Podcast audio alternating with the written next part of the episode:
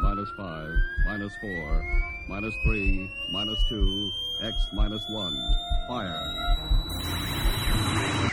Lights out, everybody.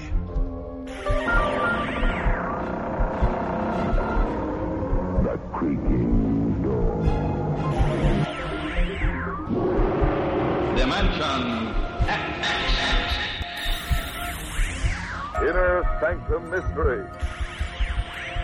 X minus 1. Dark Fantasy.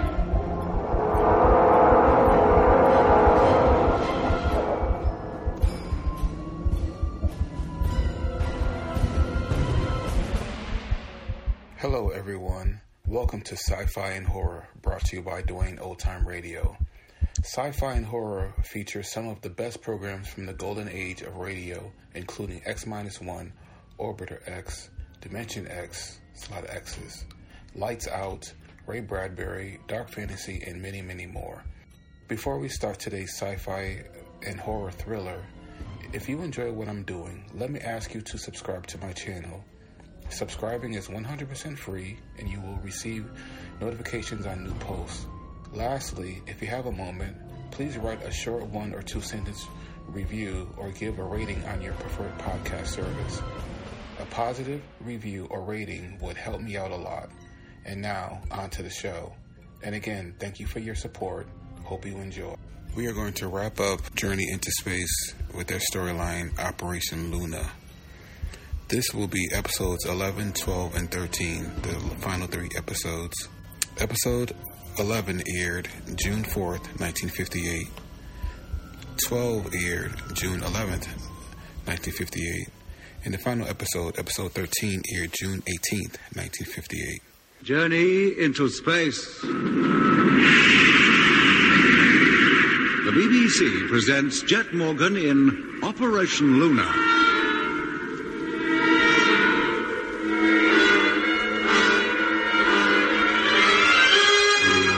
Jet Morgan and the crew of rocket ship Luna, stranded on the Earth thousands of years before the time they left it, were persuaded by a voice that spoke to them over their personal radios to enter one of the circular spacecraft that they'd seen many times since they'd set out for the moon. They were taken to a city, a city of domes, and then again at the invitation of the strange voice, they entered a door in one of the domes, a door which opened up into a tunnel leading deep into the Earth. Finally, they came upon a great open space full of strange plants and lit by artificial daylight. Once again, the voice was heard, and Jet and his crew were invited to descend the long flight of steps from which they'd viewed the immense underground world and meet the voice in person. Well, we've touched bottom. What now? I suppose we'd better follow this path. It's the only one. Well, there's one thing I'm grateful for. What's that, Lemmy? It ain't likely there'd be any saber-toothed tigers down here. Hey, look, directly ahead. Oh, no! Another sphere. Oh, a complete one this time, not just a dome. Hello? Yeah, yes? You are getting very close to me now. Oh, In a few moments, we shall meet. Are you in that diving bell or whatever it is? Yes, I am. do you want us to come in there, or, or will you come out? The door will open, but you needn't enter. You may just like to look in first. Very well. Yeah, I don't like this. Let's go back. No, Lemmy, stay where you are. Well, it's open. Can you see anybody, anything in there? Yeah, it's, it's rather dark. Yes, I can. There, see? Oh, no! Oh, land sakes. Oh, no! No, no, he can't be! Ah! Oh, let me get out of here! Lemmy! Oh! Lemmy, come back, do you hear? No, Jim, I can't! Don't stay there, mate! Come on before something terrible happens to all of us! Doc Mitch, wait here. Where are you going? To bring Lemmy back. Right. Now The door's shut again. You must have seen how the sight of him affected us. Yeah, it was kind of a shock. Quite unlike anything I expected. Me too, Doc. Even though I caught no more than a glimpse of him. It was like a. Well, I, A- an armadillo? Yes, yes, I suppose you could describe it as that. An armadillo that stood up on its hind legs. And it had a blue and Oh, red face like, like those monkeys. What are they called, Doc? Uh, mandrills, you mean? Yeah. It was the bright colours that gave me the biggest shock. I expected somebody rather like ourselves. Flesh coloured, at least. Yeah, so did I. It was such a surprise. I. Well, here comes Jet, coming back with Lemmy. Yeah, Lemmy seems to have had quite a fright. What happened? Did the door shut again? Yeah, almost immediately. It was as though he didn't want to shock us, like he wished to hide himself from us as quickly as possible. Oh, Jet, let's get away from here. No, Lemmy. We mustn't let him see we're afraid. Well, I'm not afraid, not anymore. I just can't stand anything so ugly, that's all. The sight of you had much the same effect on us when we first saw you, Eh? but we got used to it. And now we accept you. What, you mean we scared you? Not scared us, shocked us. But we couldn't be that ugly. Look, you must excuse us. It was so unlike anything we'd expected. We understand. You need worry about it no more. We brought you here for your own safety. We would not like your stay to be unpleasant. That's very considerate of you. I will not show myself to you again unless you wish it. If you can get used to us, who are so different from you, we can do the same. It is harder for you. We have had many opportunities of observing you, of getting used to you. But now I expect you'd like to refresh yourselves and rest. Yes, please. We'd like to very much. It has all been arranged. If you follow the path, you will come to another sphere, just like this one. The door will be open. Go inside. There will be food and beds for you. When you have rested, I shall contact you again. Thank you. Yes, mate, thanks a lot. And uh, I'm sorry I've kicked up all that fuss.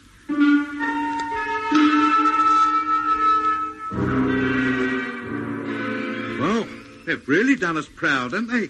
You think this food's any good to eat? Only one way to find out. Well, Hmm. what's it like, Doc? Rather, rather sweet. But okay. Rather like honey, but with the texture of bread. Yeah, I suppose these things are for us to sleep on. What else could they be? Well, I mean, whoever heard of a circular bed with, with a dip in the middle? That's to stop you falling out. And what do we do with bed covers? How do we keep warm? Temperature is uniform in here and outside, too. Quite warm enough for sleeping. Even when we undress? Perhaps they don't expect us to undress. The, the voice didn't seem to be wearing any clothes. Well, what about all that shell stuff? That armor plating, wasn't that clothes? I doubt it. I doubt very much if they wear clothes at all. Oh, Becky wouldn't like that.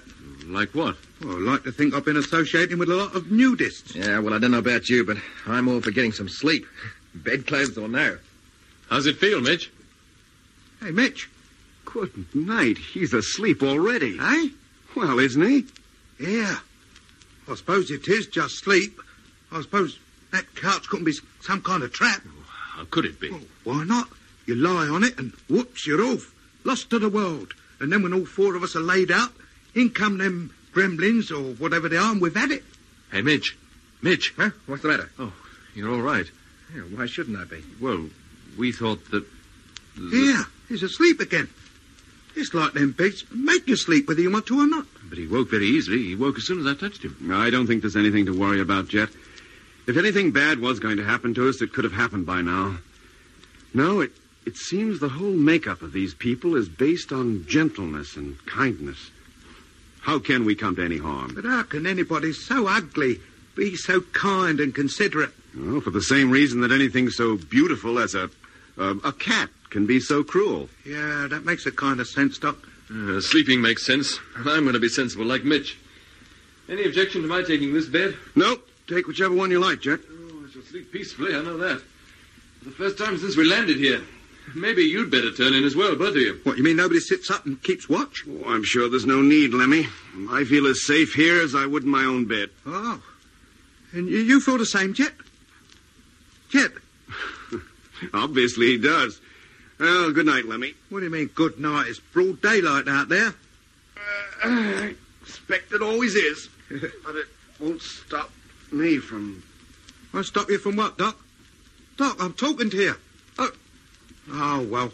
There's no point in me sitting up and talking to myself. Oh, oh, feels good and all. Nice and warm and. Oh, it's just like. Uh,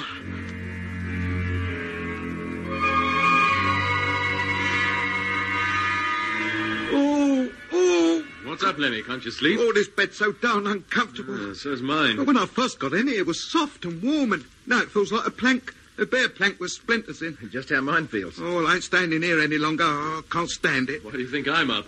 What's that human mandrel trying to do? Make a monkey out of us? Good morning. Oh, oh, uh, uh, good morning. I trust you slept well. Well, I would have done uh, if the bed had stayed as comfortable as it was when I first got in it. But it did. Eh? You slept for hours, all of you. The beds don't get uncomfortable until you've had your full sleep. I don't understand. Well, when you're tired, or even if you're not, and the time comes for sleep, the beds will induce it from the moment you lie on them. Oh, that's right. They did.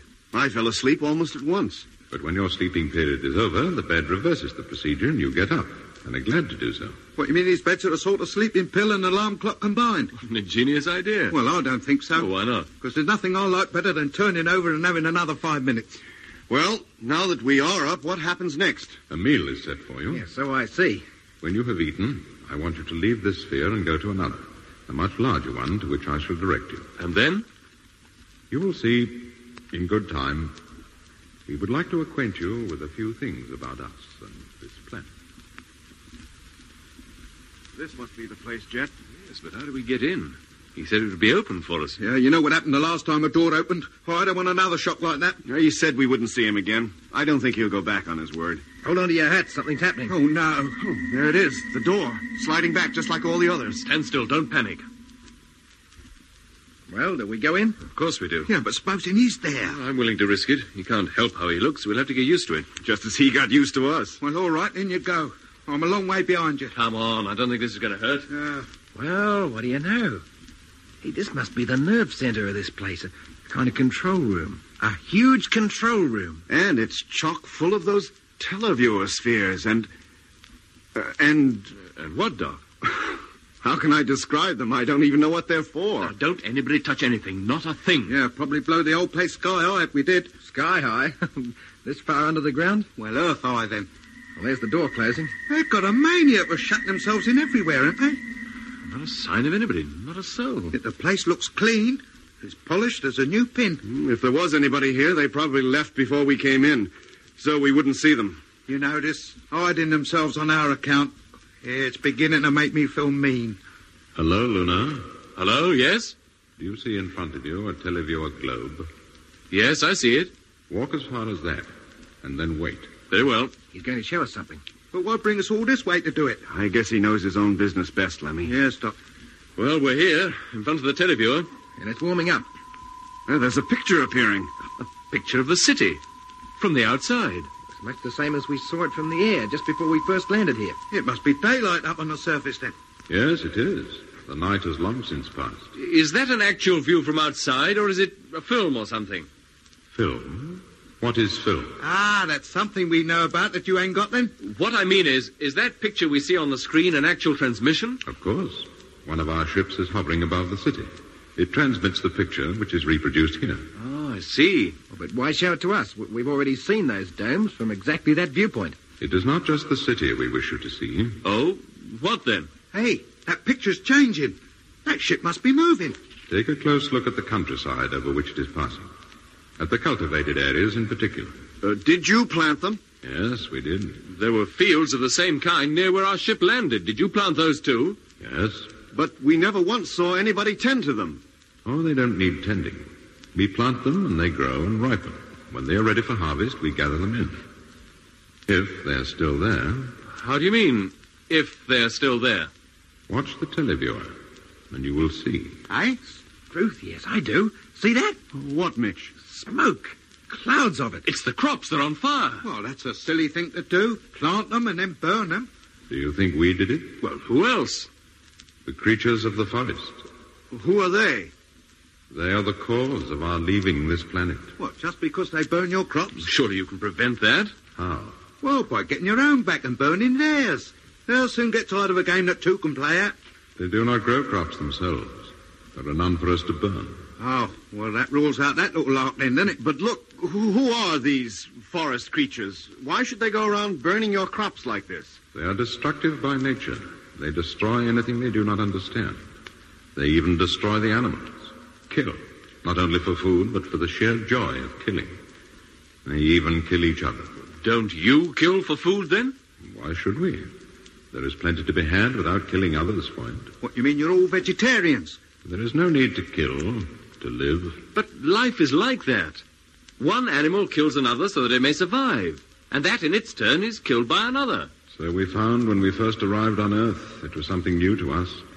No creature ever killed another on our planet. Well, it must have been very crowded, grossly overpopulated. No, it wasn't. There was just enough life for the planet to support. No more, no less. What, not even the wild animals killed each other? There were no wild animals. Blimey, you must have found a big change when you landed here then. These forest creatures were burning your crops. How long have they been carrying on like this? For many hundreds of years. When we first arrived here, thousands of years ago, there were only a few of them, but they have steadily multiplied and now have emerged as creatures with intelligence. They live in communities and have learned to make fire. They seem to live only to destroy us and all that belongs to or is associated with us. And in between times, they destroy each other. Well, Oh, they sound a very friendly lot, I must say. Well, if they are out to destroy you, why don't you do the same to them? Kill them, do you mean? Yes. With the means you have, it shouldn't be difficult. We can do many things, but we cannot harm any living creature. What, uh, nobody? Nobody. Well, that's nice to know. So rather than fight back, you're willing to leave this city and, and all that it contains? The way of life on Earth is not our way. We have no choice but to find a new place to live. And where are you off to? To another planet within this solar system. Not so hospitable as Earth, but it will do. Which planet? It occupies a position between the Earth and the Sun. It is the Earth's neighbor. We must mean Venus. Oh, How can you live there? If the Earth's climate is too violent for you, the heat on Venus would be unbearable. The dense atmosphere affords us some protection. We provide the rest ourselves. You would. I expect you could live in. Oh, Let me.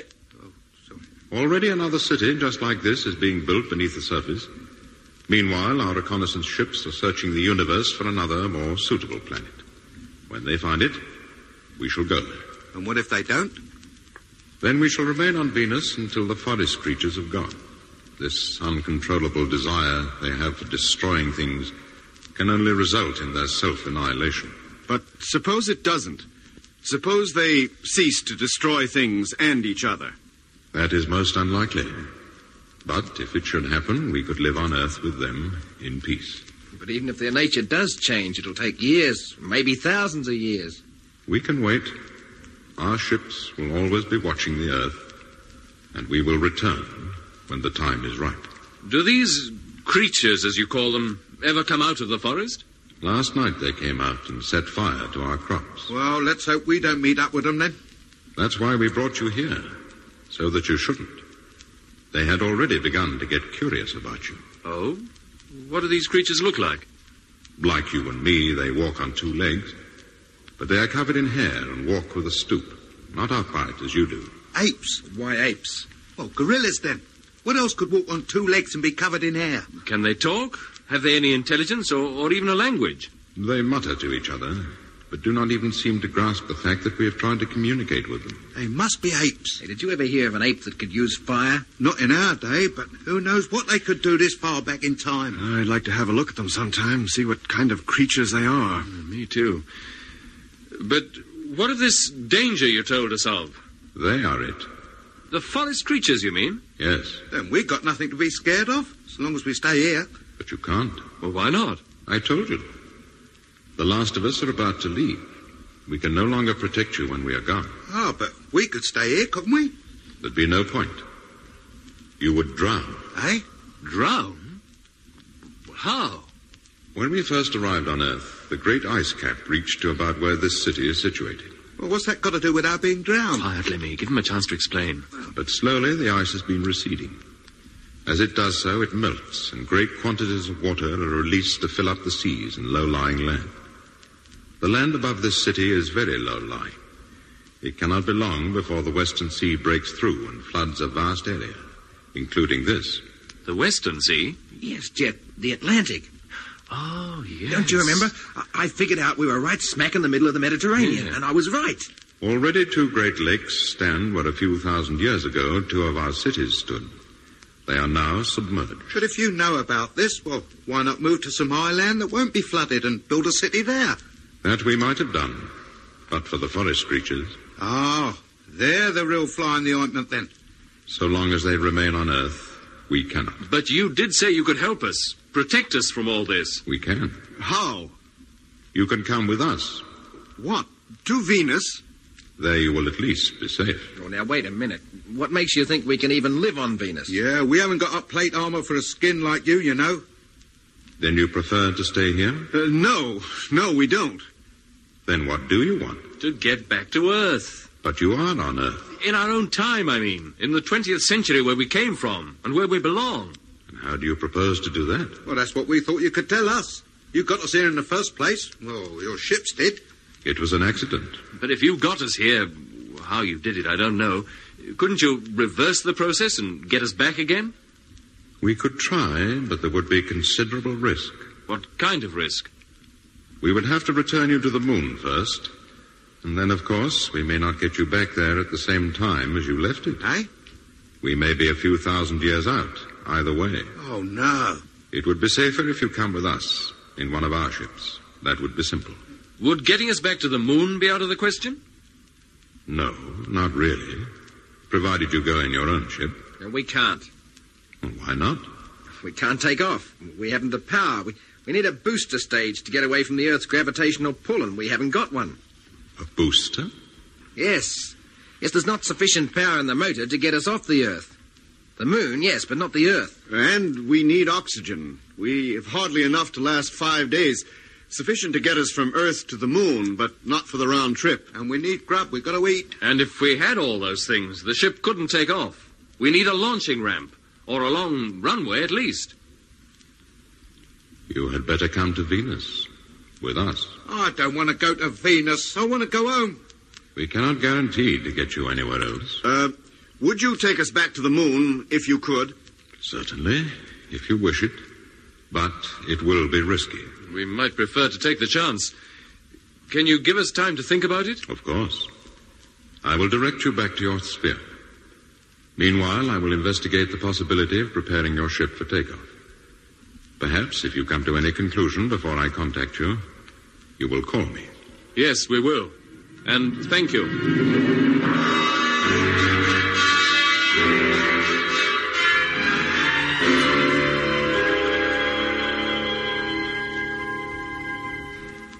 It's all agreed then.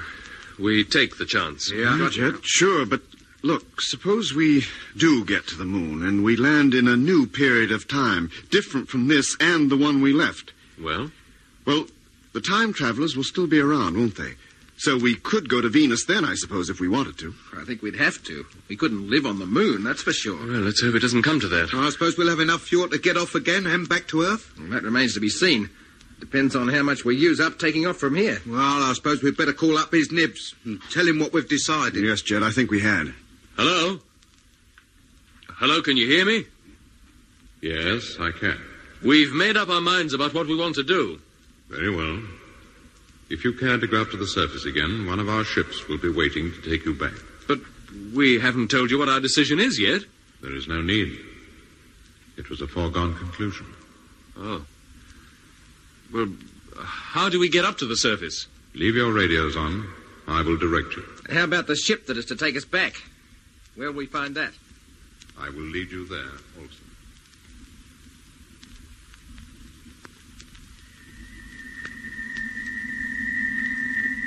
Well, I'm sorry to leave that underground city, but I won't be sorry to see Luna again.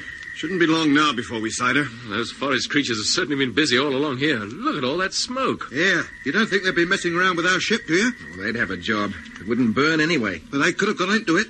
The main door was open. Ah, but the hatch wasn't. They could have got no further than the airlock. Well, if they are anywhere near it, we should see them. We're getting very close to where she is now. Or was. All right, Uh, don't be so darn pessimistic, Lemmy. Ah, there she is. See her? Just coming into view. And no fields burning anywhere near her. Oh, she look... God, heavens! What is it? What's up? What? Am, am, I dreaming or something? Look at the ship. Truth, she, she's standing up on her tail. But when we left her, she, she had her undercarriage down and she was lying in the horizontal position. And the shock absorbers are out as though she'd just landed here tail first. But who stood her up like that? How did they do it? Oh, here, take it easy, mate. Oh, we're going down. Hold on to your hats. Oh, blimey, fancy going all the way to Venus in one of these. I'll be dead before I get halfway.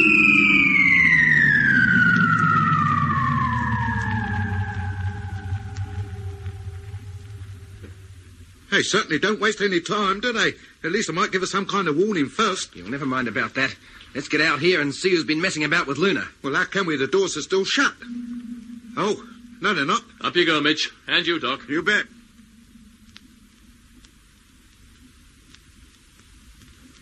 Fantastic. Absolutely fantastic. She's all set, ready for takeoff. And everything seems to be in perfect order. Everything we ever took out has been replaced. Yeah, but does it work? Well, that's easy enough to find out, Lemmy. Yes, it is. We'll carry out normal pre takeoff tests. Check every installation. Now, don't miss a thing. Okay, Jack. Well, that's the televiewer. Test satisfactory. Well, that's it then. Everything works. Switch her off, Lemmy. Right. Well, what do you make of that? Well, there's only two people could have done this. That uh, Mr. Mystery or them forest creatures. And it just couldn't be them apes. But even Mr. Mystery, as you call him, couldn't have done all this alone. We never said he was alone. No, Oh, half the time he speaks of himself in the plural. Well, he or, or they must have done it while we were down in that underground city. But why? Why didn't they wait until we got here? We could have helped them, told them what to do. We didn't need to. They've done it anyway. They must have dozens of men on this job. men? What am I saying? I've got no idea how they did it without us, but I think I know why. Well, why, Doc? Because they didn't want us to see them. Eh? They knew we couldn't get the ship ready for takeoff without their help, so they came on ahead and did it before we got here. You mean they did it alone just so that we wouldn't have to look at them? What other reason can there be? Oh, it, it makes you feel so mean, doesn't it? We can't stand the sight of them, and yet they do all this for us. Well, They are an amazing people, and no mistake. Well, after this, I wouldn't care if I saw a hundred of them. And if I did, I, I'd shake hands with a lot. If they've got hands. Hey, hey, see if you can contact them, Jet. We must thank them. Yes, go ahead. That's the least we can do.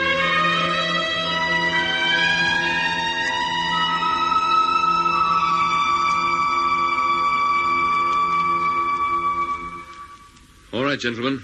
Takeoff time is less than 30 minutes away. There they go again.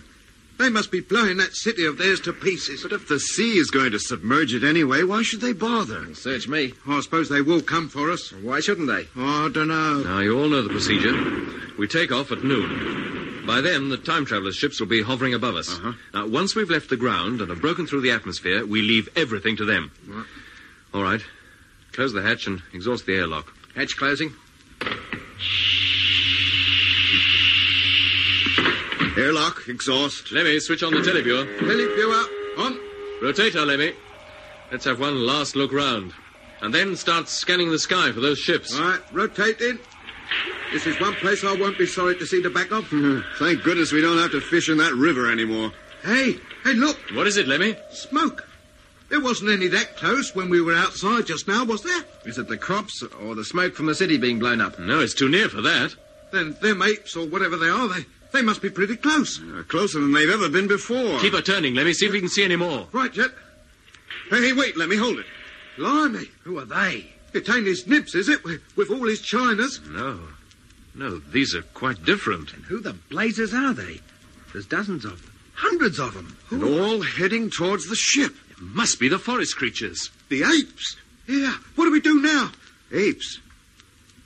They're not apes. They look like apes to me. No, Lemmy. They're men. Eh? Primitive men. Prehistoric men. Our ancestors. Our own kind. You've been listening to episode 11 of Journey into Space with Andrew Foles as Jet Morgan, Alfie Bass as Lemmy, Guy Kingsley Pointer as Doc, and David Williams as Mitch. Other parts were played by David Jacobs and Derek Geiler. The orchestra was conducted by Van Phillips, who also composed the music. Journey into Space was written and produced for the BBC by Charles Chilton.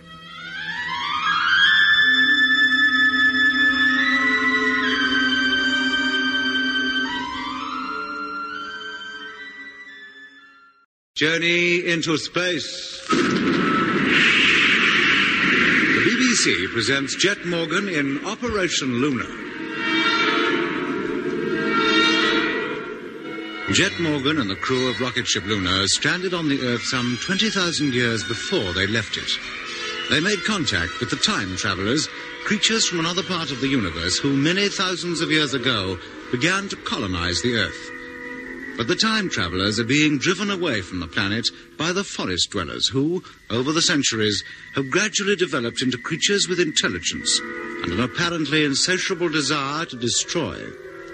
The time travelers promise to help Jet and his crew get back to the moon, and it's hoped the 20th century. So, final preparations for the takeoff were made.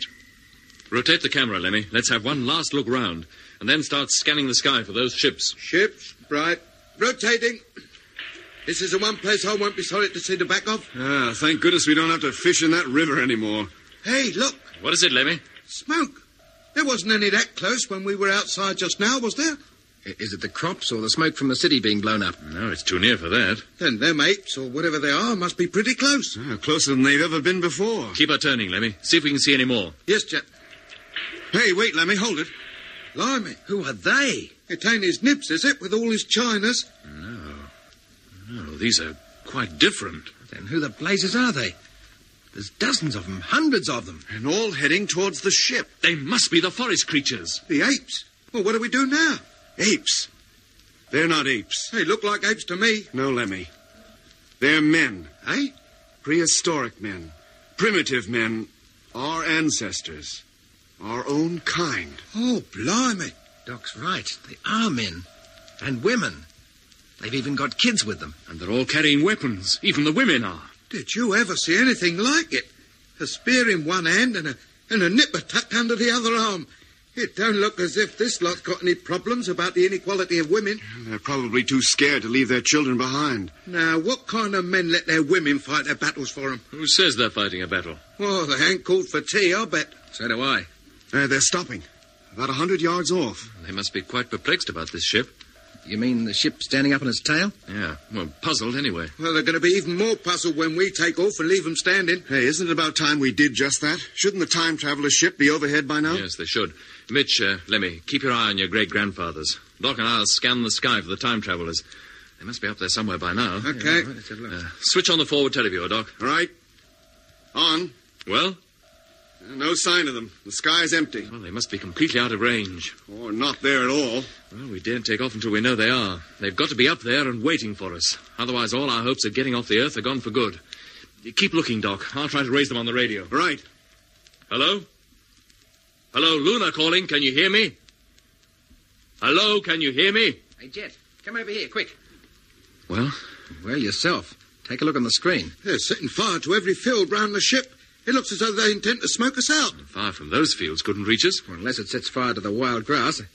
Could work its way over to the ship then. Wind's in the right direction. And What if it does, Mitch? Can it hurt us? I don't know. It, it can't hurt the ship itself, but it can't do us any good either. Any danger of the fuel exploding? Well, if the ship gets hot enough, yes. Well, can there be all that heat in a grass fire? Wouldn't reach up here, but the motor's exhaust nozzle is right close to the ground. Well, no fire is likely to reach us for some time, anyway. Yeah, and by then we'll be away. Gone.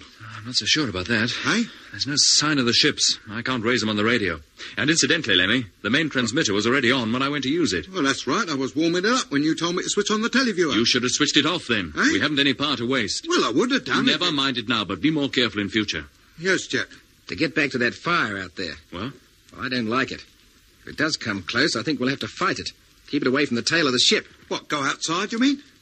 Well, we can't do it from in here, can we? No, it wouldn't be easy, would it? What time is it? Uh, 30 seconds past noon. Any sign of them, Doc? No, Jet. Sky's absolutely clear. They haven't come. Yeah, fine lot they turned out to be. Time travellers. And they can't even keep an appointment. Well, they must have a very good reason for not showing up on time. Perhaps they'll be contacting us very soon, and everything will be all right. Let's hope so. What the dickens is that? Sounds like a shower of stones. It's Hmm. the ape men. What? While we've been talking, they've crept up on us. They're attacking us. Yes, look at the televiewer. They're all around us, throwing their spears at us. Retract the camera, Lemmy, before it gets damaged. Right. Now we can't even see what they're doing. Well, we can hear them. They must be dim if they think they can damage our ship with those toothpicks. Here, maybe they think we're the time travellers. Possibly. They certainly can't have any idea that we are who we are. No, they couldn't, could they? But if they saw us, they'd know we weren't the time travellers, and perhaps they wouldn't be so unfriendly. Why don't you step outside and see? No, thanks. Nobody's going outside while they're out there. And what if they're out there for days and the time travellers don't turn up to take us off? Then we'll have to stay in here until they've gone. What about air? We can't afford to use up our oxygen supply. We- We need it for later. We'll open up the airlock and keep the main door open. What, and let them gorillas in? It's too high for them to reach without a ladder. Well, they can get one, can't they? Oh, I doubt if they got around to making such things yet. Oh. We'll give the time travelers a few minutes more. Everything depends on them. That's putting it mildly. And if they still don't turn up, I hate to think.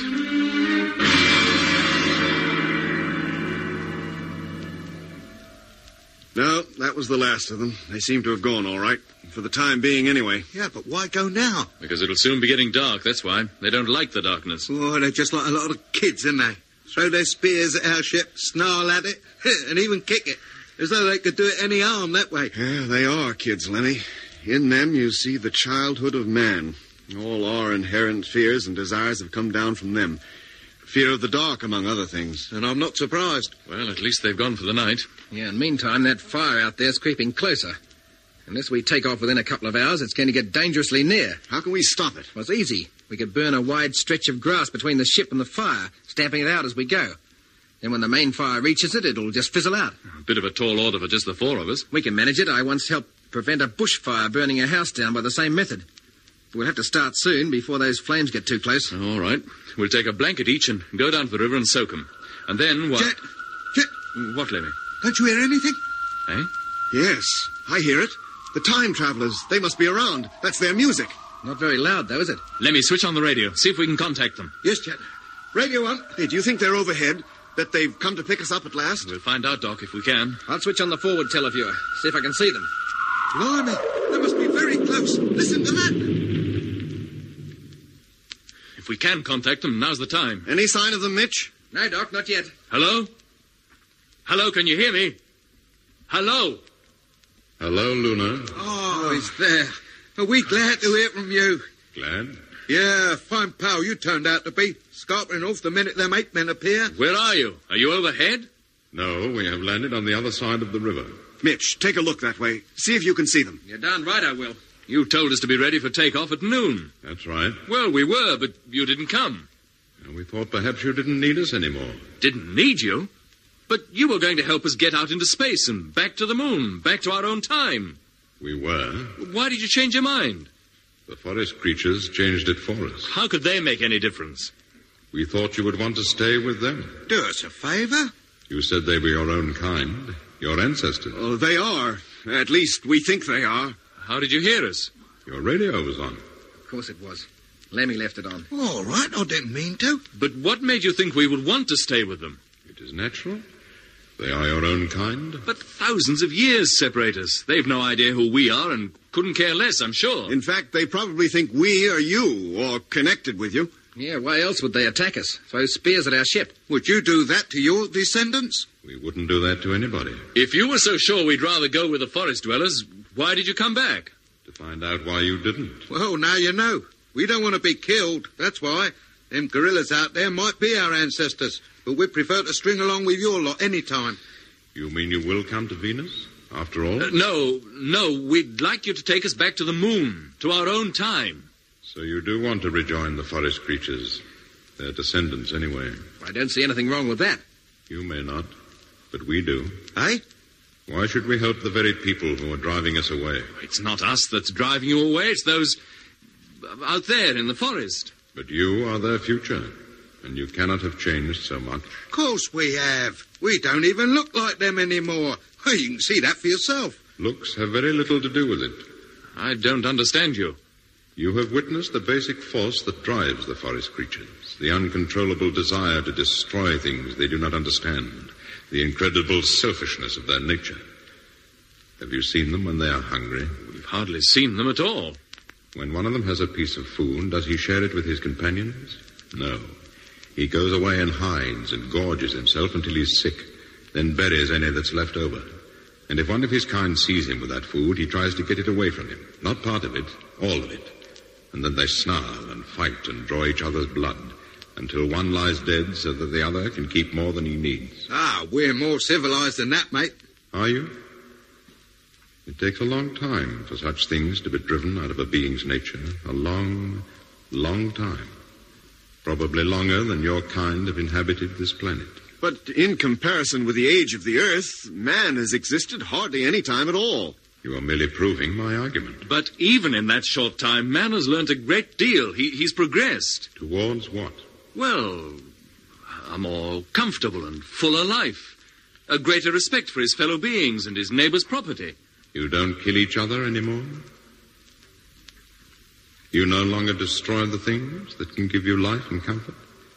As the forest men burn our crops, which they could eat if they knew how, no longer burn vast areas of the forest merely to drive out game? No, we don't. We got past those things thousands of years ago. You are certain the instinct does not remain in some other form? Not that I can think of. I wouldn't be too sure about that, Jet. You cannot even agree amongst yourselves. How do you mean, Doc? Well, think of the vast acres of forest land that have been destroyed. To drive out game? No, to grow crops. Not to eat, but for a good market. Year after year, until the ground is so exhausted that we end up with no forest, no game, no crops, just dust. Man has been foolish, I admit, but that's all being put right now. Land conservation schemes are high up on the list of important projects, or were when we left home. You have doubts? They could be abandoned? Well, yes, they, they could, I suppose, for something more important. Or what? Well, a war, maybe. War? Oh, blimey, you shouldn't have said that. Look, we're not perfect. I I don't know how long your kind have been alive, probably many thousand times longer than man. You've had time to conquer all your primitive desires and suppress them. You have endless generations of experience behind you. Give us the time and we'll be like you. We'll stamp out the undesirable, primitive natures that underlie our characters. But you must give us the time. Such great changes cannot be accomplished overnight. I realize that. And meanwhile, are you to be allowed to continue to destroy your planet and each other? It seems it's inevitable, but it's all bitter experience from which we shall learn. And although you admit that you have not yet learned, you build ships and dare to try to conquer space before you have even conquered yourselves. Perhaps to colonize the planets and destroy them, too. We can't help a little destruction of some sort. You can't plant a field without you clear the forest first. You can't drive a steam engine without you dig out the coal or pump out the oil from the bowels of the earth. Why do you have to dig coal and pump oil? For fuel, of course. You've got to have something to drive your machines. It's, it's a wasteful method, I know, but it'll have to do until we find a better one. There is power all around. Force for all to use, with no digging, no pumping, no waste. What power? The power by which we live. Enough energy reaches the Earth from the Sun in one day to drive all our ships and power plants for a hundred years. Well, we haven't learned to harness that power yet. We hardly know what it is. Then perhaps you will leave your exploration of space until you do. But that is just where you can help us. How? By telling us the secret of this power, how to find it, how to use it. Would you trust the secrets of your ship and all its equipment to the forest creatures? Now, use your sense. What could they do with it? You could explain the workings to them. It would be like trying to explain the, the quantum theory to a child. Exactly. Well, at least you could make a start with simple things. We're not quite as primitive as those forest dwellers, even by comparison with you. There would be no point. A child cannot be taught to run before he can walk. And you have hardly emerged from the crawling stage. You don't think much of us one way and another, do you? We think as much of you as we do of any other living creature anywhere in the universe. We have no wish to harm you. That's what you say. Yet you go off and leave us here with them gorillas outside thirsting for our blood, and the flood's coming to drown us, and us helpless to get back to our own time and people. We would not harm you. It would be the forest creatures, not us. But if you leave us here, it amounts to the same thing. Are we to be blamed when a tiger kills his prey? We're not a tiger's prey. We're prey to those ape men, or will be if we're left here. We have no control over the form and mode of life on Earth. But you would help perpetuate it. Ah. How? By doing nothing about it. We have tried.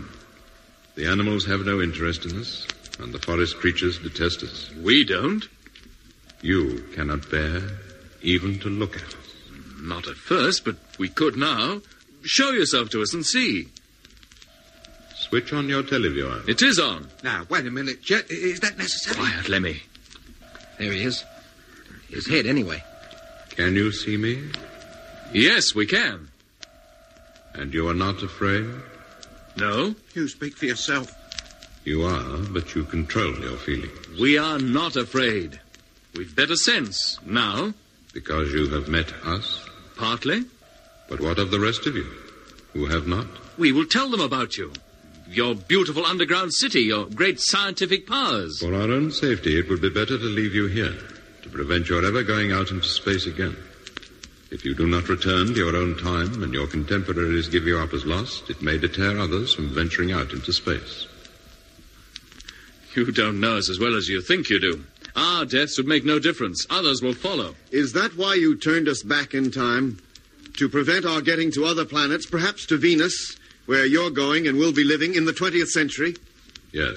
It's no good, mate. That kind of trip won't stop us. At least give us the chance to prove that our ultimate goal is a life such as you now lead. It's been the dream of man for centuries. It will be the dream of man, Jet, in centuries to come. Very well. Are you ready to leave? We can be, in a few minutes. We will take up a position way above you. Your ship must leave the ground and climb as high as possible out of the atmosphere. When you have reached your maximum speed, switch off your motor and leave everything to us. How high will you be? A thousand miles. Well, can't you come lower than that? We, we might not make that height. If we come any closer to you, the magnetic field set up by our ships will affect the working of your ship. Oh, I see. Very well. We'll try to reach a thousand. We'll be waiting for you. Do you want us to take off at any particular time? No. When you are ready, we shall be there. But what if anything goes wrong? Hello? Hello? It's no good, Jet. They must have already taken off. He can't hear you. A few more things I wanted to ask him. Like what? Well, it makes no difference now. He's gone. All right. We'll make a final check of all equipment. Then get onto your couches and strap yourselves in. Yeah, right. Okay. okay.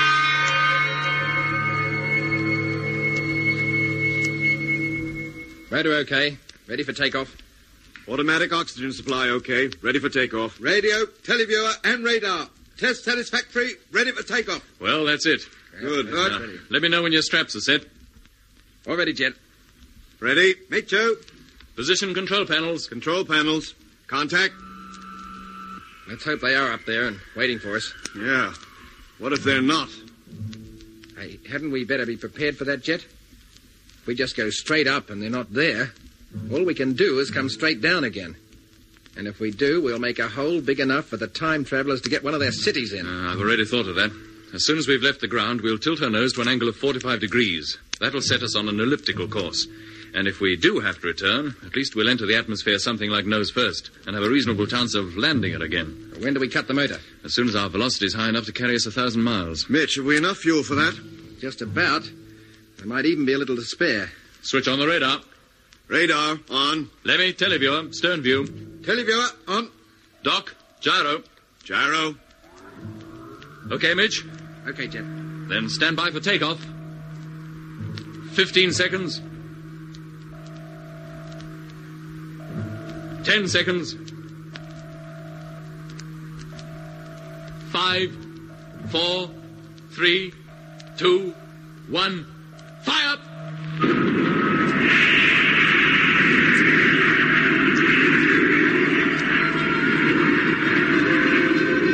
Height 6.8 miles. Velocity 3750.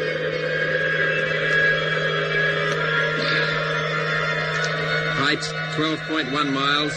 Velocity 4350.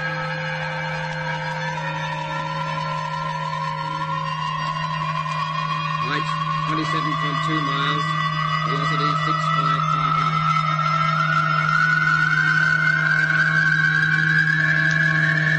Velocity 7,000 miles. Height 76 miles. Stand by to alter course. Standing by. Okay, Lemmy. Okay. Flywheel one, contact. Contact. One degree. Two. Three. four, forty-three, forty-four, forty-five. Hold it, Doc. Dead easy goes. Cut the flywheel. Flywheel, cut. Stand by to cut motor. Standing by. Cut. Yeah. She should coast the rest. Any fuel left, Mitch? Uh, very little. Enough for one biggish burst, and that's it. Enough to make a moon landing if we have to? No, not by a long sight. Oh, blimey.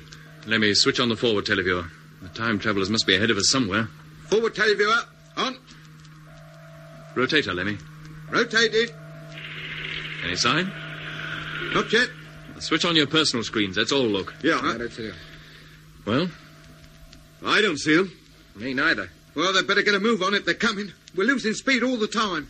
Yeah, we soon won't be going up anymore. We'll be going down. But there's no sign of them. They should be there. We shouldn't have altered course.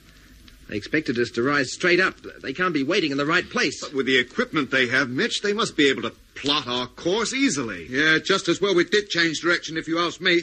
Looks like we'll have to attempt a landing again anyway.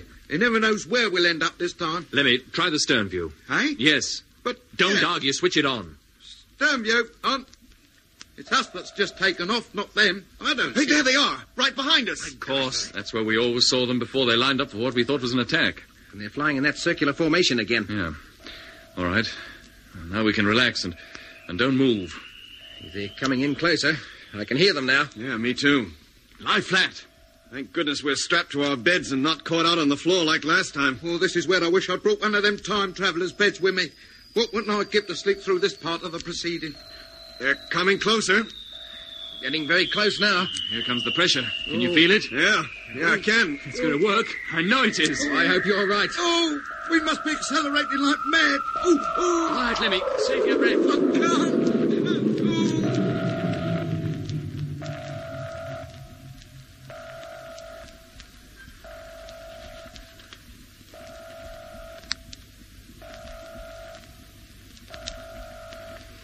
Oh, oh, oh, You all right, Lemmy? oh, I feel sick. Oh, I feel sick.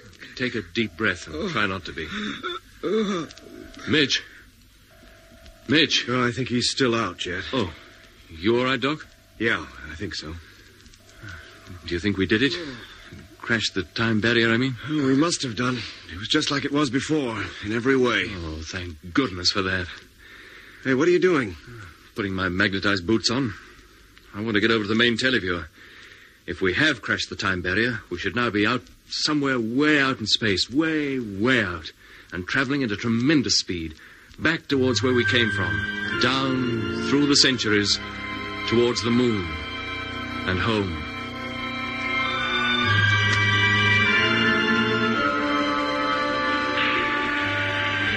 Switch off the rotator, Lemmy. They're nowhere to be seen. Right. Well, that's how it was before, wasn't it? We saw nothing but the stars. No sign of the Earth, the Moon, or even the Sun, let alone those spaceships. Do I keep the televiewer on? Forward view only. Let's at least see where we're heading for. Right. Hey, Jet, Mitch is waking up. How you feeling, Mitch? Dreadful. What's happened? We increased speed and lost consciousness. All of us. You're the last to wake up. How how long have I been out? Oh, nearly 15 minutes. Truth. I'm beginning to think I'm too old for this game. Where are we? Out in space. No telling where. Televiewer shows nothing but stars. Millions of them. And no sign of the time travelers either. We're completely alone. A tiny speck of dust, lost in the universe. Do you think our friends will show up again? I don't know. Have you tried calling them? Yeah. Oh. Well, all we can hope is that the solar system, our own solar system, will appear on the screen. Then we'll know we've made it. Traveled back through time, you mean? Back or forward, or so far forward that we come up behind ourselves. Oh, I don't, Jet. My, my head can't stand it. Hey, look. What if we don't hit the bullseye? What if we do return to the moon at a completely different time? Oh, turn it up, Doc. Well, it is possible, isn't it? They said they couldn't guarantee anything. Well, if we don't hit the right period, let's hope it's the future this time and not the past. Yeah, I've had my basin full of the past, thanks. So why the future, Jet? Because then we'll see just what man did make of himself. Whether there are any men left at all. Oh. He may have annihilated himself, you mean? Anything may have happened. The time travelers might be colonizing the Earth all over again. And what if we go back even further into the past? Who knows? We may even land during the reptilian age and meet brontosauri as big as houses. What, no men? The reptilian age, Lemmy, was a pre man age. Pre man, post man, what difference does it make? We're in the soup whichever way we go. Uh, Unless the time travelers have pulled it off and we do arrive back on the moon at exactly the time we left it. And supposing we do, how do we land? We haven't got enough fuel. Yeah, but if we get back to that time, before we took off from the moon, I mean, uh, things should be exactly as they were then. And there should be sufficient fuel in the tanks, because we wouldn't have used up any, because we wouldn't have landed on the Earth yet. Is that what will happen, I wonder? Can we regain the things we've lost during this journey back through time? And what has happened to us physically? Have we grown older? You mean, does it take time to travel through time? Yes. Or do we return to the exact age we were before we made the journey? Well, this beard I got hasn't wasted any time growing, and I certainly feel a lot older. But if things do revert back to what they were, we shall have lost all memory of this, of everything. It'll be like it never happened at all. Doc, get your diary. What for? Uh, get it quick. Yeah, yeah, sure. What's the idea, Jeff? You'll see. Well, here it is. Now, look back to the time when we first began to hear that strange music. Yeah, well, I- Is it all there? yes, it's there. And the time we spent on Earth by the river? The appearance of the time travelers, is that all there? Um, yes, yes, every word. Then start writing again.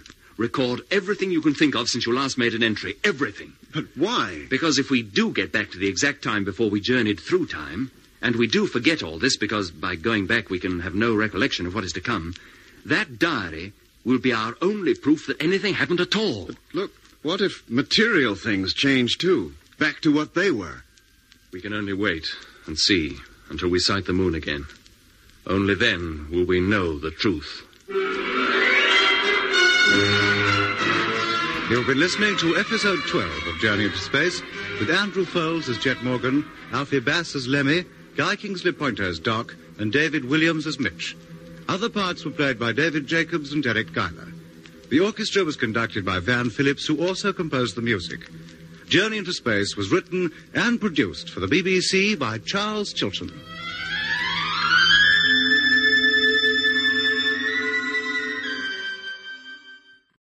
Journey into Space. The BBC presents Jet Morgan in Operation Luna. Jet Morgan and the crew of rocket ship Luna, having been stranded on Earth some 20,000 years before the time they left it, were able, with the help of the time travelers, creatures from another planet, to take off into outer space. Waiting for them a thousand miles above the Earth were the spacecraft of the time travelers. By some means unknown to Jet, the strange ships were able to increase the speed of Luna to such an extent that all the crew lost consciousness, only to awake a few minutes later to find themselves hurtling through space at a tremendous speed on a circular journey through the universe and through time. And doubts about what would happen to them when they did get back to the 20th century then began to fill their minds. And what has happened to us physically? Have we grown older? You mean, does it take time to travel through time? Yes.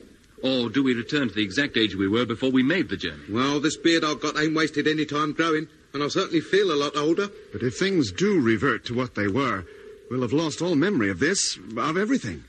It'll be like it never happened at all.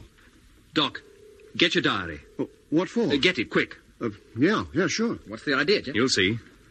Uh, here it is. Now, look back to the time when we first began to hear that strange music. Uh, yeah, well, Is it all there? yes, it's here. And the time we spent on Earth by the river, the appearance of the time travelers, i- is that all there? Mm. Yes, every word. Then start writing again. Record everything you can think of since you last made an entry. Everything. But why? Because if we do get back to the exact time before we journeyed through time, and we do forget all this, because by going back we can have no recollection of what is to come, that diary will be our only proof that anything happened at all. What if material things change too, back to what they were?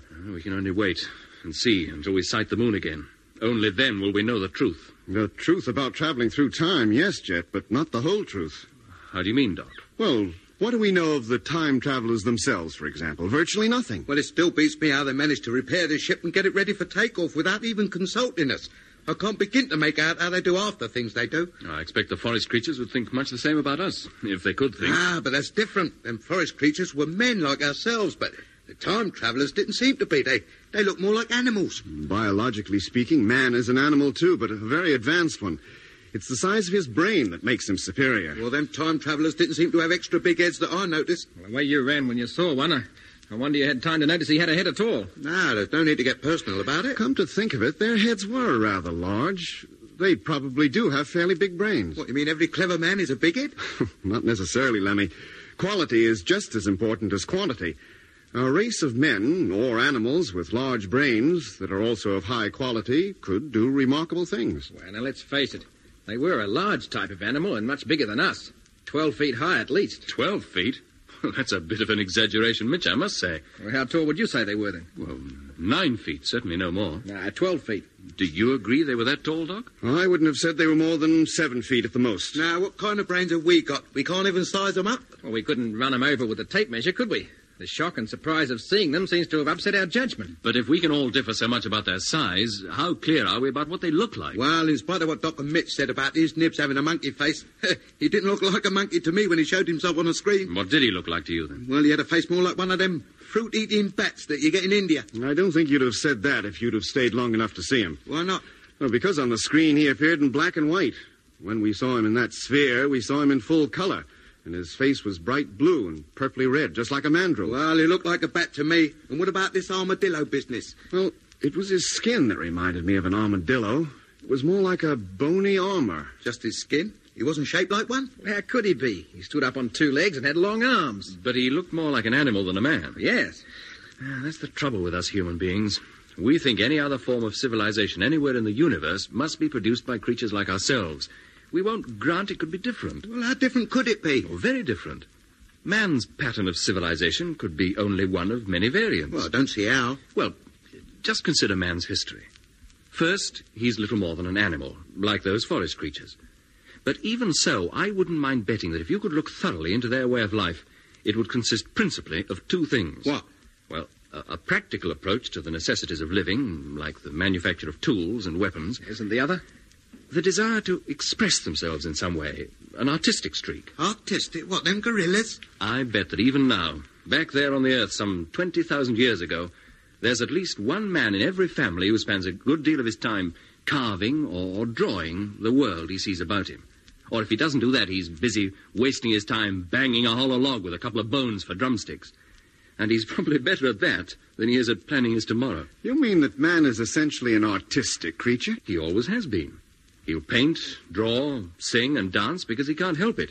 He'll build a house or make a spear because he has to, or die. Well, I don't see the point of all this. What are you getting at? Just this. Supposing man, instead of developing his artistic trend first, had developed his scientific one. Yeah. Supposing all the scientific knowledge man has now had been known to the Greeks or the ancient Egyptians, and that over the centuries since, his store of knowledge had grown proportionately. Well? Well, where would he be today? I hate to think. Well, where would he be? Probably where the time travelers are now, or a long way towards it. Eh? You mean that's how the time travelers have got where they are? By developing along purely scientific lines? Why not? You mean they have no arts, uh, literature, sculpture, music? He'd never heard of music. He didn't even know what it was. Yeah, but that underground city, it was beautiful. What was beautiful about it? Well, the, the flowers, for one thing. That was nature, not the time travelers. They're not responsible for flowers. What, you mean they could have them flowers all grow in there and not appreciate them? All the wonderful bright colours? Who knows that they can even see colour? They may live in a completely grey world, like a dog. All right, all right. But how about the way the city was laid out? Those spheres and the domes above the ground. Perfectly symmetrical and beautiful because of it. Yes, to our eyes. But they could mean no more to the time travelers than, well, uh, a technical efficiency. There is beauty of a kind in a triangle, in a, in a circle, in an ellipse, but none of these things expresses anything. They don't arise from an emotion any more than a mathematical equation does. A plus B equals C. It's an expression of a truth, that's all. Well, then, what about their kindness, their generosity, their willingness to help us? A tree bears its fruit. You eat it and are grateful. If you were a savage, you might thank the tree and give it something in return. But it doesn't mean the tree is kind or generous. It does it because it can't help it. What do they do for fun, for relaxation? If they have any form of amusement, I saw no sign of it. Maybe we're their idea of fun. Maybe they get their relaxation by knocking people like us from one century to another and back again. I shouldn't think that'd amuse them. I doubt if they've any sense of humor at all. Well, if what you say is true, Jet, we must appear very backward, primitive people to the time travelers. Oh, I'm sure we do. And yet they were willing to take us with them to Venus. Yeah. I think it was more in self defense than from any kindness towards us. By venturing out into space, by conquering the moon, man may threaten the voice and his kind again. But he's not on the moon. He said he was going to Venus. If man can get to the moon, he'll get to Venus. Still, I wonder what it would have been like if we had gone with them. Mm, dull. Very dull, I should think. Their world would be orderly, clean, efficient, with no worries, no empty stomachs, no heartache, no emotions. Only a pure scientific efficiency until the end of your days. no, no.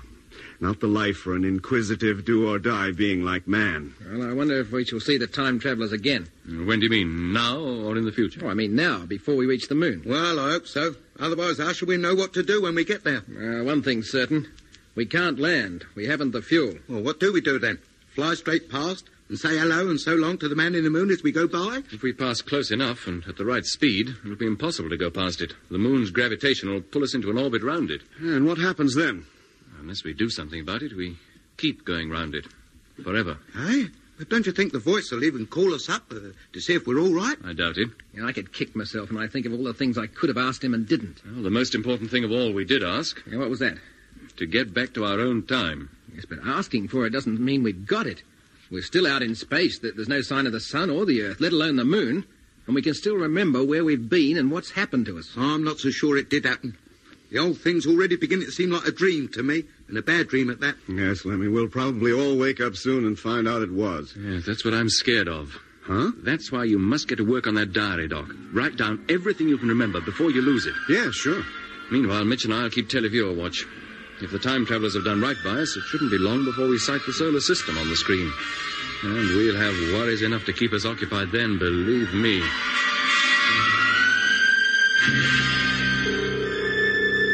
Do you think that can be it, Mitch? The sun? Our own sun? What else could it be? It's been getting bigger all the time. Yeah, but not big enough for us to see its planets yet, if it has any. Well, the rate we're traveling, it won't be long before we do see them. Supposing we don't slow up. Supposing we do go shooting right past. Well, supposing we haven't arrived back at the right time. Uh, what are you two trying to do? Cheer me up or something? If that is our sun, the Earth will be revolving round it. And it'll have cities on it towns, ships, houses, men. Not prehistoric men, but men of our own time. Men and women who look like us and, and think like us. Yeah, and down in Australia, there's a radio operator waiting for me to call him up and tell him that Luna has left the moon and is on her way back to Earth. We've already done that. The last message we sent was to tell them we were going to circle the moon. You don't think they could hear us from here, do you? I doubt it, Lemmy. Even if they could, it would take some minutes before you got a reply. Well, I can wait. But supposing I do get them, what do I tell them? That we're outside the solar system altogether? Mm, now, that would be something. Hey, give them a bit of a shock, wouldn't it? Give me a bit of a shock if we got a reply. Well, shall I try it yet? Yes, if you like, but huh? I don't think there's the slightest chance of their hearing us from this distance. It'd prove a thing or two if they did. What in particular? Hello. Well, hello. that we must have already travelled through time, and the memory of what we've been through is going to stay with us. Hello. Come in, please. I'll give them 15 minutes to reply, and if they haven't by then, well. Oh, no, listen. They're here again. It is Nibs. Either him or his ships. Watch the televiewer, Mitch. See if we can locate them. Yeah, right.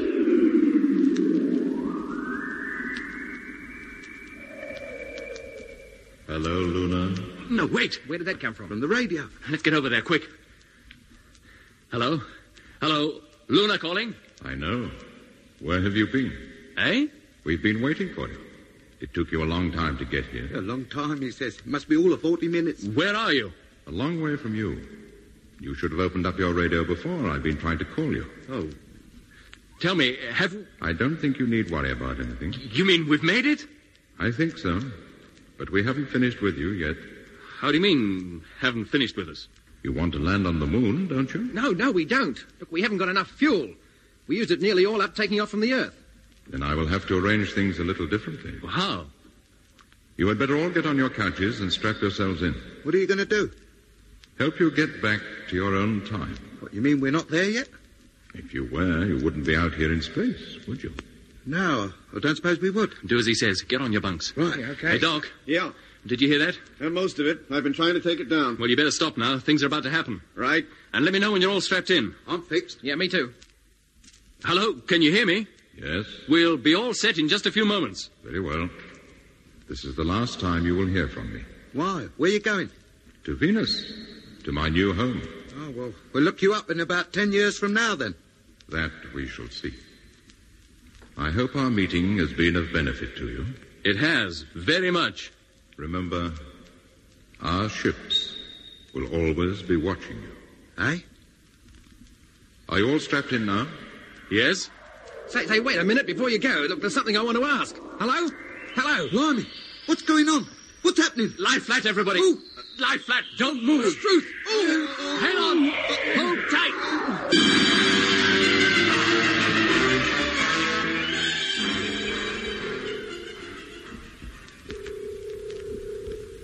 Well, don't look any different from the other side, does it? Craters, mountains, plains, just the same. Didn't expect it to be all that different. Hey, Jet.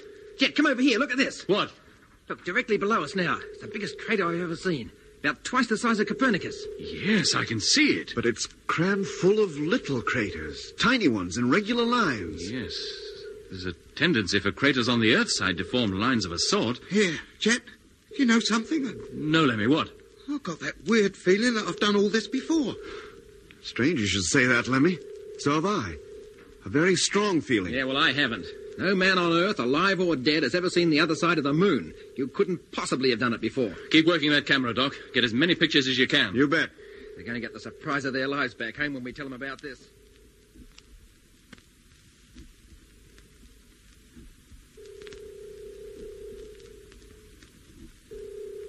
Well, nearly completed the circuit now. Soon our nose will be pointing to Earth again. You better stand by to cut in the motor. Right, yeah, right. And let me know when you're all set.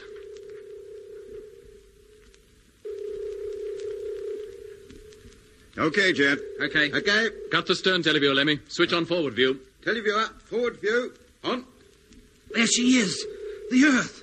Directly ahead.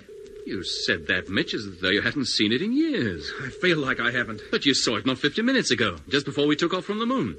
Position, Lemmy? Coming into center, five degrees. Doc, stabilizer. Stabilizer. Four degrees. Mitch, load up. Oh, wait a minute. Hey, what's the matter? The fuel, there's hardly any left. What?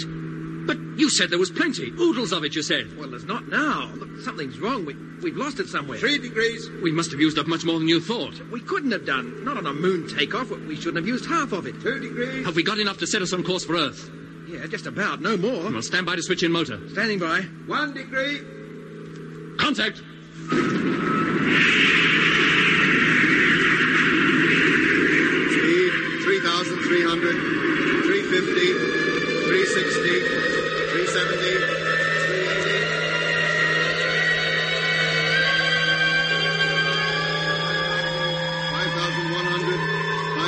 Two hundred, three hundred, four hundred, five hundred, six hundred. Cut the motor. Earth dead center. Course correct. Cut the stabilizer, Doc. Stabilizer cut. Well, that's that. On course, correct velocity, and we're heading for home.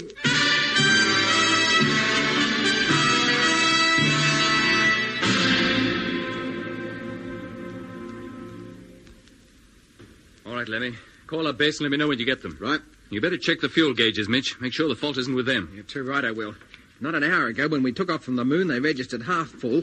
Now they're all but empty. Well, you better check them carefully. We may need a burst or two from the motor when we land on Earth. Yeah, right. Hello, Luna calling. Calling Wongawalla, Australia. Come in, please. Hello, Luna. Wongawalla, Australia calling. I've got him, Jet. Oh, thanks, Lemmy. Hello, Earth. Jet Morgan calling. Hearing you loud and clear. We've completed our circuit round the moon. Have taken numerous photographs and are now heading back to Earth. Velocity is 5,500, and you can expect us to be within landing distance in four and a half days from now. Thank you, Luna. What does the other side of the moon look like? Much the same as this side. Except there's a crater there, a large crater, much bigger than anything you can see on this side. It's colossal. That all? Oh, green eyed monsters or anything? No, no green eyed monsters. Uh, look, we have to make our routine check now. And we'll all be pretty busy for a bit. We'll call you again in two hours. Right. And while you're coasting back to Earth, you better get all the sleep you can. What for? You're certainly going to get a big reception when you get here. I think every Prime Minister of the Commonwealth is flying out to Wonga Walla to meet you when you land. Oh, blimey. All right, Control. We'll call you again later. Okay, Luna. I'll be listening out. I can't understand it, Jet. What's that, Mitch? Those gauges are right. The fuel tanks are empty. Well, as empty as makes no difference. But they can't be. We carried enough reserve for an emergency, and we haven't had need to use any of it. Well, they're empty just the same. It's a wonder we got off the moon at all. You know, if I'd known we got so little, we wouldn't have gone round the other side, I can tell you that. There's something I can't understand, Jet. Now, Uh, what's your trouble, Doc? Oh, the oxygen. What about it? Oh, when we took off just now, the gauges registered enough for five days. Now they register hardly enough for four and a half. What is going on? We couldn't have used up half a day's supply in less than an hour. Well, we have, somehow, somewhere. That 14 day wait on the moon must have had a more serious effect than we thought. But that's ridiculous. How could it? Search me. We'll search the whole ship. If fuel and oxygen can disappear just like that, other things can too. Now get started. Check everything food, batteries, the lot. Okay. Okay. But where did this food, if it is food, come from? This isn't anything like the stuff we brought with us. It, it seems to have undergone a complete chemical change. And the fruit juice and cold tea has changed to water. I don't like this. Now you're talking sense. How could it possibly happen? Well, you said that out in space would make new and startling discoveries. Well, we've made them. Fuel and oxygen evaporate and food turns into something else. Do you think this is any good to eat? Only one way to find out. Hmm. Well, Doc? Hmm. Not bad. Rather sweet, like honey, but with the texture of bread. Mm, I don't think this can do us any harm. Yeah, better not. It's all we've got to live on for the next four days. Is there anything that's happened since we left Earth that could account for all this? No, heaven knows. Well, the least we can do is think back and see. Oh, I'll bet it's that strange music we've been hearing. How could that account for well, it? Well, it said that thunder can curdle milk. Maybe that music can curdle our grub or change it some other way. Get out your diary, Doc. What? Let's check up on a few things. Okay, just a minute. I don't see how Doc's diary's going to help. It might. It's worth trying anyway. Uh, here you are. Good. Uh, look up the first time Lemmy heard that music. Uh-huh. Uh, that was not long after we took off, when the radio packed in, wasn't it? That's right, Doc. And we heard it again just before we were about to land on the moon. Or at least Lemmy did, yeah. over his intercom. Then we managed to contact base. We told them we'd been stranded on the moon throughout the lunar night, but that everything was now working again. We were about to take off, but would circle the other side of the moon before returning to Earth which we are now doing. It's all Oh, very strange, isn't it? How are we ever going to account for that music, the appearance of that saucer shaped ship, or, or, anything else? They'll never believe a word of it back home. Not even when they see what happened to our grub? Hey, wait a minute. What's up, Doc? Well, there's stacks more of this diary. Pages of it. What? Yeah. Look, it should end here, but it doesn't. It goes on. Yeah, but how could it? You haven't had time to write any more. Well, well, then what's this? They're not blank pages, are they? And is that my handwriting or isn't it? It certainly looks like it. But, Jed, I don't remember right. Hey, wait a minute. What is it? I don't know yet.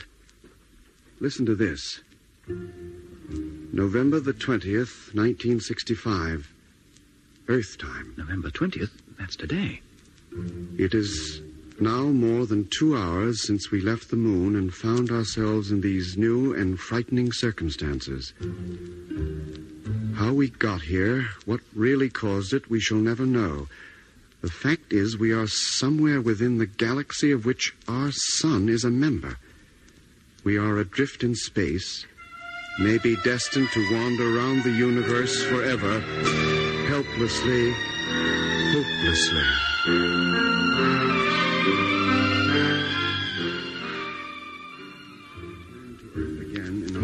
remains to be seen. We can only put our trust in the time travelers and hope they pull it off. If they don't, these words may never be read by anybody, and the story of our strange adventures will die with us. Now Lemmy has picked up the voice on the radio. He tells us to go to our bunks and strap ourselves in, and everything will be all right. So I must now leave this diary and do as he instructs.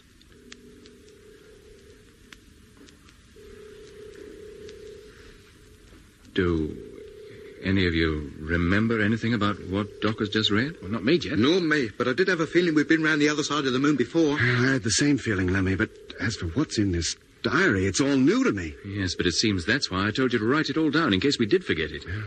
That could account for the fuel and oxygen shortage. And the food being all different. But are they going to believe all this back on Earth? I, I can hardly believe it myself. I either think we're plumb crazy or we cooked the whole thing up as a practical joke. Blimey, wait a minute. What is it, Lemmy? Where are you going? You'll see. He's turning out the locker, the, the one with the specimens of the moon rock and soil in it. Lemmy, what are you doing? Leave all that stuff alone. Ah, got it. Got what? This. It was still there. Where Doc's diary said we put it, in the locker. What is it? It's the knife. The prehistoric stone knife that Jet found outside the ship. Good heavens, then it must be true. Every word of it. We could never have picked up a thing like this on the moon. Yeah, but we could have brought it with us from Earth to substantiate our story. Well, Doc could anyway. Hey, wait a minute. Are you accusing me of fixing the whole thing up, Mitch? You brought the diary, didn't you? You could have brought the knife, too. Newspapers would pay a lot of money for this story back home. Now, look, now if wait you a think minute, you, you, can... two. Let's not start arguing. The whole thing is absolutely fantastic, but I don't think anybody's trying to pull anything. Well, and how can you explain it? I don't know.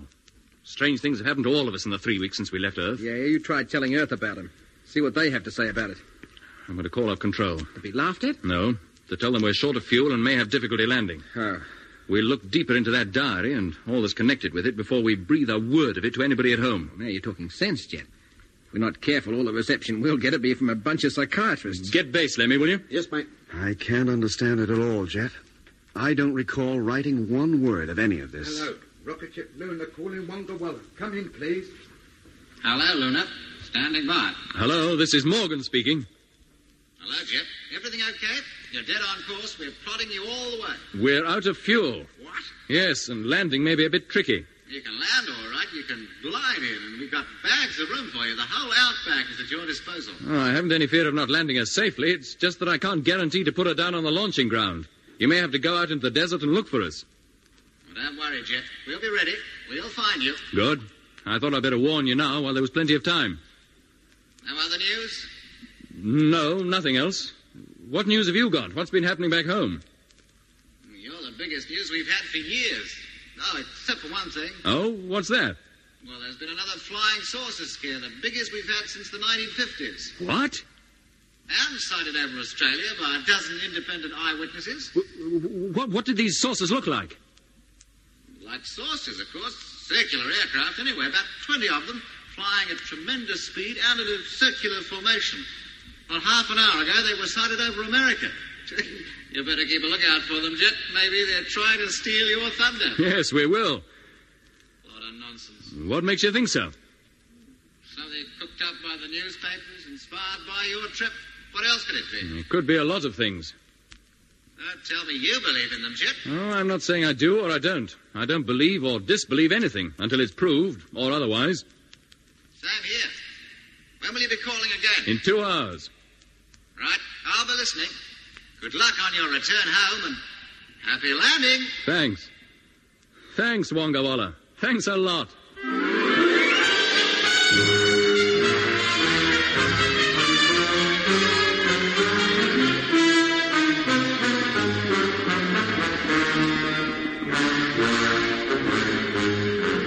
You've been listening to the final episode of Journey into Space with Andrew Foles as Jet Morgan, Alfie Bass as Lemmy, Guy Kingsley Pointer as Doc, and David Williams as Mitch. The part of the time traveler was played by Derek Geiler, and other parts were played by David Jacobs. The orchestra was conducted by Van Phillips, who also composed the music. Journey into Space was written and produced for the BBC by Charles Chilton.